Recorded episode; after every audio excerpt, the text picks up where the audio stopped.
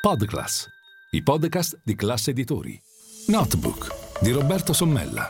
La settimana finanziaria riletta dal direttore di MF, Milano Finanza. Buongiorno, benvenuti a Notebook. Insomma, la Germania è andata in recessione e dunque è una brutta notizia per tutti quanti, compresa l'Italia, che però in effetti continua a marciare a dispetto dei gufi, a dispetto delle previsioni di qualsiasi organismo europeo, internazionale che sia, e probabilmente a dispetto anche di quanto sappiamo noi effettivamente delle potenzialità dell'Italia e soprattutto aggiungo a dispetto di numeri che effettivamente sono importanti che ci danno l'idea di come a oltre, oltre 15 mesi dallo scoppio della guerra in Ucraina non tutto è così scontato che vada male.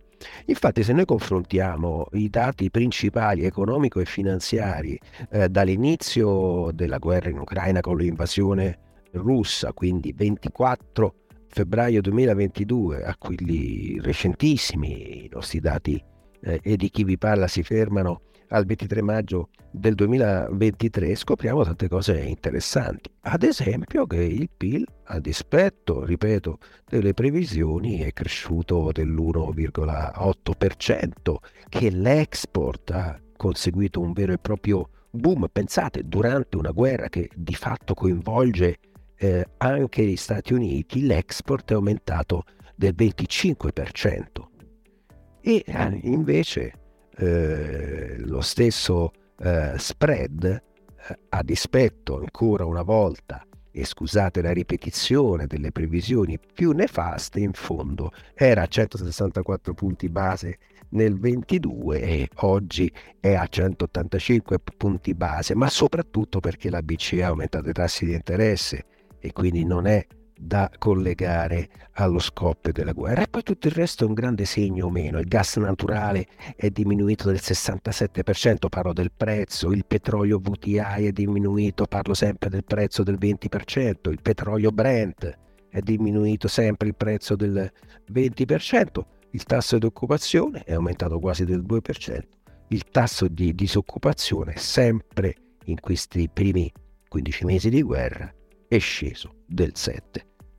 Quindi è una realtà sicuramente resiliente, un termine che abbiamo imparato da quando utilizziamo la terribile crasi PNRR, però indubbiamente il nostro paese ha dei fondamentali decisamente importanti e decisamente incoraggianti, non fosse altro che la banca, diciamo, suprema del nostro paese, cioè il risparmio, continua ad essere, seppur remunerato molto poco sui conti correnti ed è l'inchiesta di copertina di Milano Finanza ad essere il vero petrolio di carta come avete imparato ormai tutti quanti voi ascoltate questo podcast, il petrolio di carta, il PNRR fatto in casa dell'Italia. Pensate che eh, sempre a guardare i dati finanziari delle borse principali da inizio guerra ad oggi, c'è da fare anche su questo una riflessione.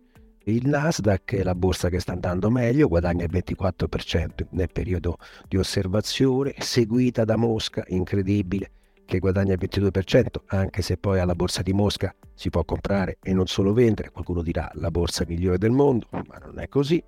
Poi c'è il Nasdaq, quindi i primi due listini mondiali come risultanze percentuali sono quelli americani, c'è il Nikkei al 18% e poi in fondo parallelo all'Eurostox c'è la borsa di Milano, il FTSE MIB che ha guadagnato circa il 14%, quindi anche i fondamentali finanziari sono buoni. E pensate cosa si potrebbe fare se si desse nuova benzina all'ex AIMA, al listino secondario, oggi si chiama Euronext Growth Milan. Io direi Milano. Ebbene, questi sono dati incoraggianti, questi sono dati positivi che ci devono indurre a pensare positivo e a capire una cosa fondamentale. L'Italia è molto più forte di quanto si pensi e di quanto pensiamo anche noi. Questo è il Notebook. Una buona giornata da Roberto Sommella.